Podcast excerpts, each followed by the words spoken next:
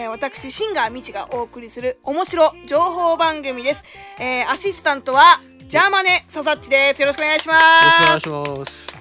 まあ、ジャーマネ業界用語ですけどね、まあ、マネージャーの反対ですね。そうですね。はい。ササッチさんじゃあお送りしていきたいと思います。この2名でね、えーこれからラジオ番組お送りしていきたいと思いますけどどうですか、1回目は。めちゃめちゃ緊張する。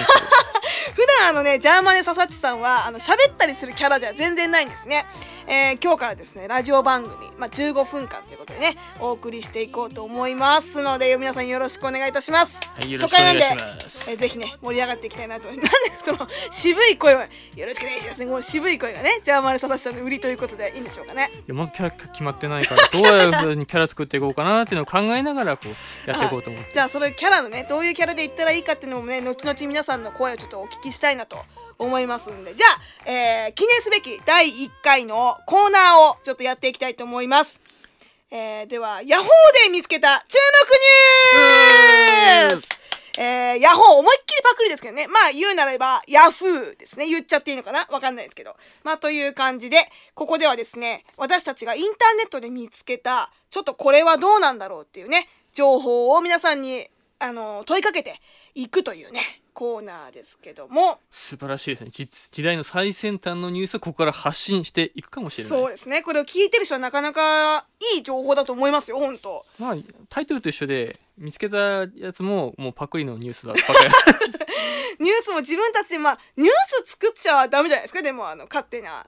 りいやいやこれから売れたら売れたらこうはねこうニュースを作っていく立場になるかもしれない。ああ、売れたら的な発言芸能人ではこうねなんかこう自分で話題作ってみてよくよくある話だからいざとなったら俺を捨てるっていうのも話題の提供の一つになるんじゃないか 悲しい情報ですね、随分ね。なんか急に悲しい情報ですけど、まあ、じゃあ、1個じゃあまずね、第1個目、ちょっと紹介したいと思います。ヤホーで見つけたニュースということで、いつまで伸びる、どこまで伸びる、身長の不思議ということで、えースポーツの国際試合などを見て、よく思うことですが、うん日本人って背が高くなりましたね。厚生労働省による平成19年度国民健康栄養調査を見ると、うん20歳から29歳の日本人男性の平均身長は171.7センチ。終戦直後は160センおー。160センチ程度だったそうで、うん。半世紀で10センチ以上も伸びています。50年後にはねもう1 0センチ。ねもう50年経ったらもう1 0センチ。あっという間にこうね200年ぐらい経ったらおいおいおいみんな背高いよみたいなみんなダンクできちゃうよみたいな背になっちゃってると。なんですかね。まあ最大の理由は栄養状態の改善ね、日本人はどこまででかくなっちゃうんだろうって。まあそうですね。あの食事の欧米化によって、まあ、身長が伸びてるということで。結構そうですね。今ジャーマルササッチさんは何センチですか？175センチです。175センチですよね。で結構家族ジャーマルササッチさん男3兄弟で、はい。結構みんな背でかいんですよね。175センチ。175センチで下の上の弟が177センチ。一番下の弟が3人兄弟一番下の弟が180センチ。180センチですよね。で、まあなんかこれね、もう日本人が背がでかくなっているって話なんですけど、まあでもあのまあ後半読んできますとね、まあ日本人のこう身長が伸びているけども、まあ最近は平均身長があまり変わらず横ばいしてるということで、まあ内臓のそのね、大きさ、サイズによって身長っていうのは決まるので、まあさっき言ったようにね、10年、20年後何メーターになるとかっていう感じではないというふうには書いてますけどね。えーそうなの？ええ、書いてますよ。ここに。ちゃんとこの大沢さんがね、ああなんかオランダでははい平均身長183.8センチで、この数字は97年以降で横ばいになってるって確かに書いてますね。で日本人の平均身長も、まあ、これぐらいになっていくんじゃないかなっていう話で落ち着くって話なんですかね。そうですね。まあ、あと内臓のその大きさによるみたいで、やっぱり欧米人の内臓の形とか、あと骨格とかもね、黒人さんとかまた全然違ったりとかする。なんか欧米人ってみんな足長いよね。長いですね。あの、知ってます？結構東南アジアのフィリピンの方ってすごい腰の位置すごい高いんですよね。マジで？同じアジア人ですけど、足の長さが長いですね。俺足短いんだけどなんかフィリピンに生まれたら 足長くなるのかな？なかったと思いますね。知り合いのフィリピンシンガーの人とか、みんなフィリピン人腰の高さ、ん日本人よりちょっと高いですよ。お尻もプリッとしてて。あプリっていうかデカっていうかね。でかっていうか、で足長いみたいな。うーんうーんプリっていうかでかっていう話だったら俺は短くてもいいから。短くてもいいですか？胴長で。どうどう長でいくって感じお尻がプリってなってなくていいかな お尻プリは別に求めない感じで。うん求めない求めない。結構あのー身長って大体10代ぐらい伸びることが多いと思うんですけど、うん。私は二十歳過ぎて1センチ伸びましたよ。二十歳過ぎても伸びる人ってやっぱりいるんですかね？いやなんかここの記事にもなんかはい30になっても身長伸びたりする例があるって書いてあるから、はい。まあ見た目と同じで子供っていう。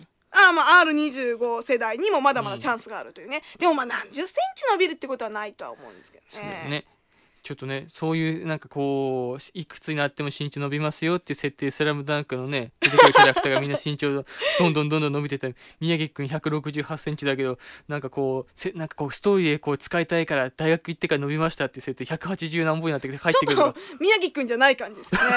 まあ、スラムダンクネタにどこまでついていけるかっていう あの聞いてる方もね、まあ、スラムダンク知ってる方も多分多いと思うんですけど。じゃあちょっと次のネタいきたいと思います。えーヤホーで見つけたニュースということでね、えー、斉藤和義さん使用のポッキーギター予約殺到。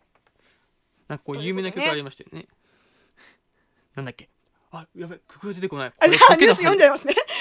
歌手斉藤和義44歳が江崎グリコポッキーチョコレートというコラボし監修したオリジナルギターポッキーギターの受注予約が殺到していることが14日、まあ、11月14日でしょうか。分かった。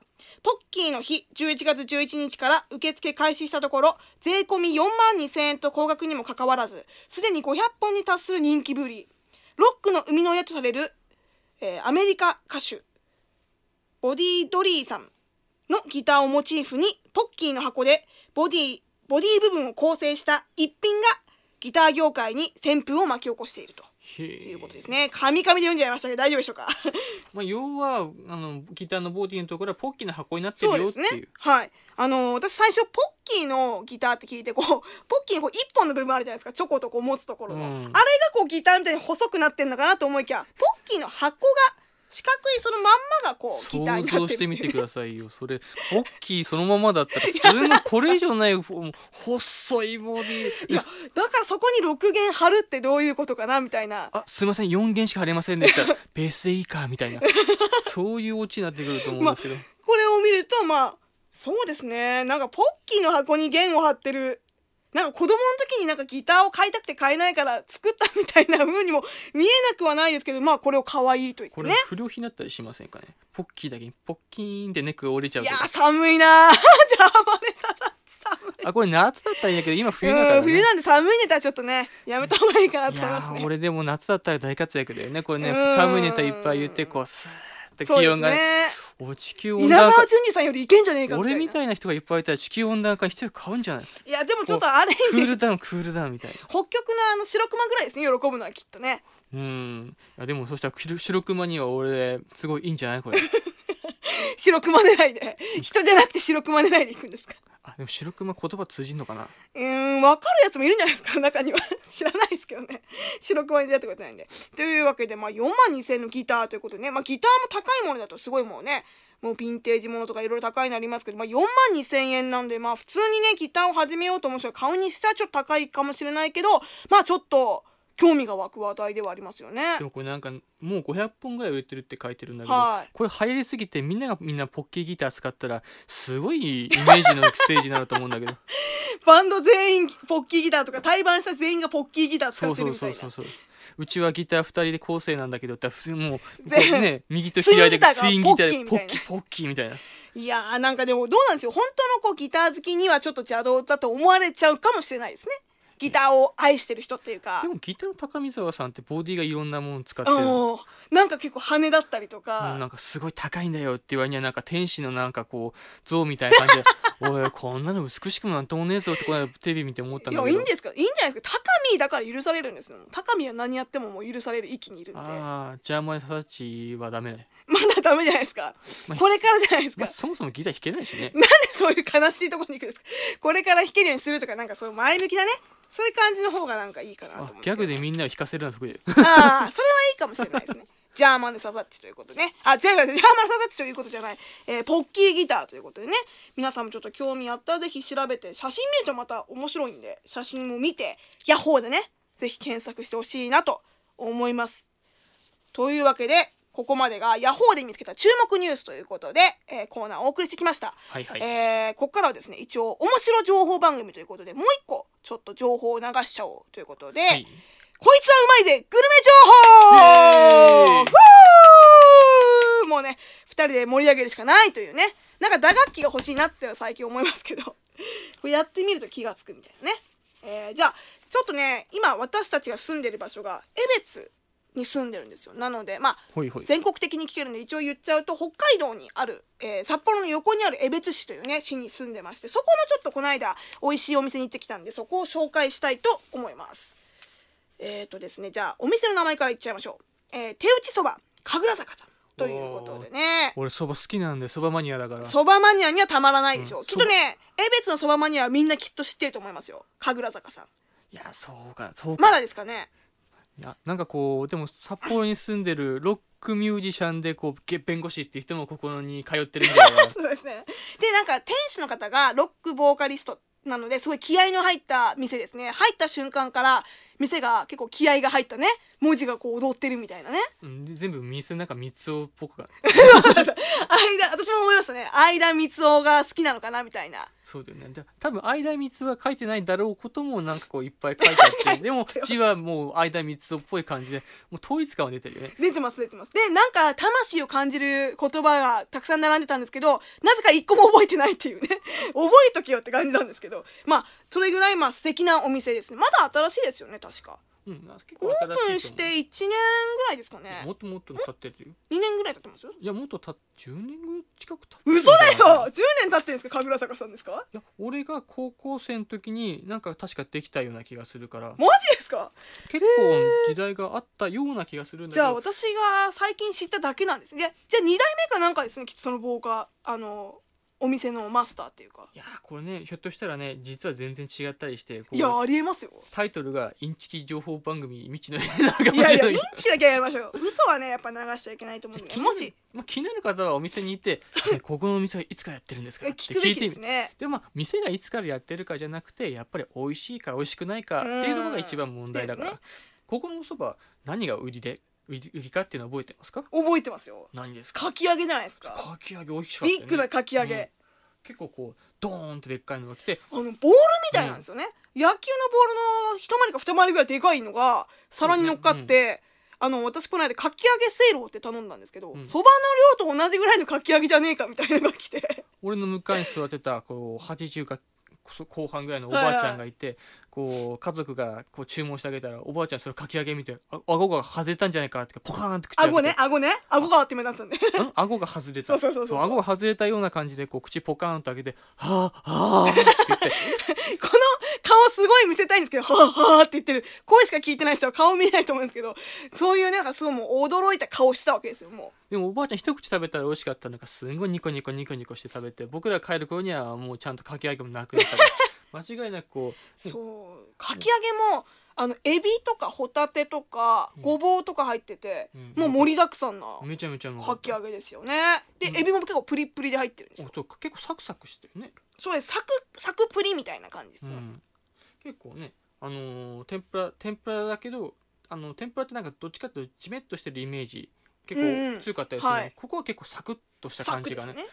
結構美味しかったわかりました。そんなえ神楽坂さんの住所をお伝えしましょう。北海道江別市大朝光町40の2。えー、と交通機関で行くとすると、えー JR 函館本線森林公園駅下車徒歩19分もしくは、えー函館本線の大朝駅下車徒歩21分ということでね、はいえー、行けるということで。ランチもやってますね、えー、と日曜日も営業してまして月曜日が祝日。月曜日と祝日だけがお休み。でオープン時間が11時30分から夜の8時までということで。ラストオーダーは、えー7時半まで。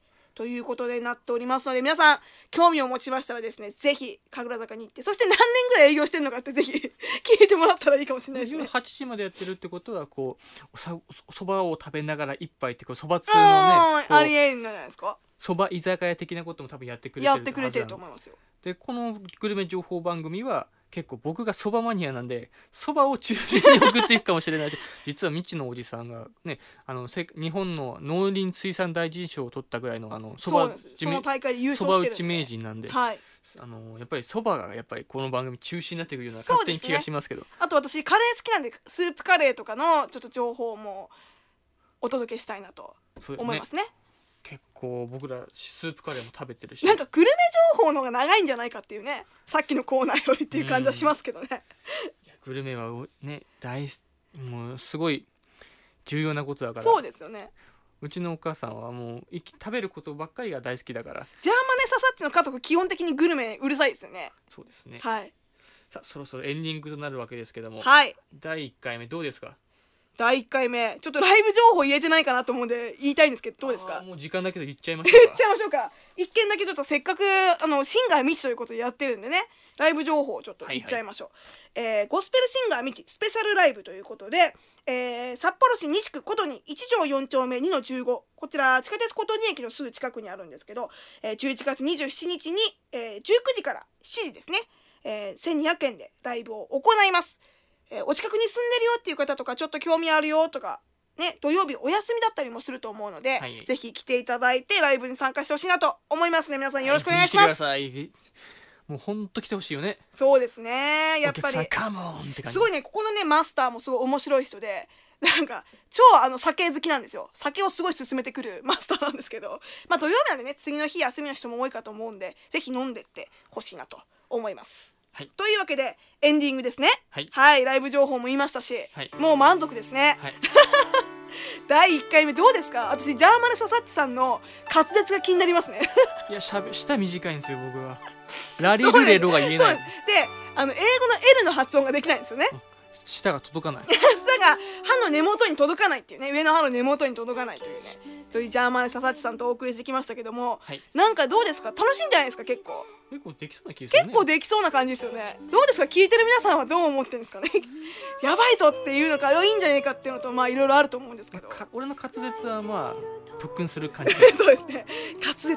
あと私もニュース噛まないようにちょっとね読めるように次回からまたちょっと努力をしていきたいなと思いますね、第1回目ということで面白情報番組「未知の部屋」お送りしてきました、えー本日メインを担当しましたのは、えー私シンガーみちとはいジャーマネササッチでお送りいたしました。ありありがとうございました。がとうございました。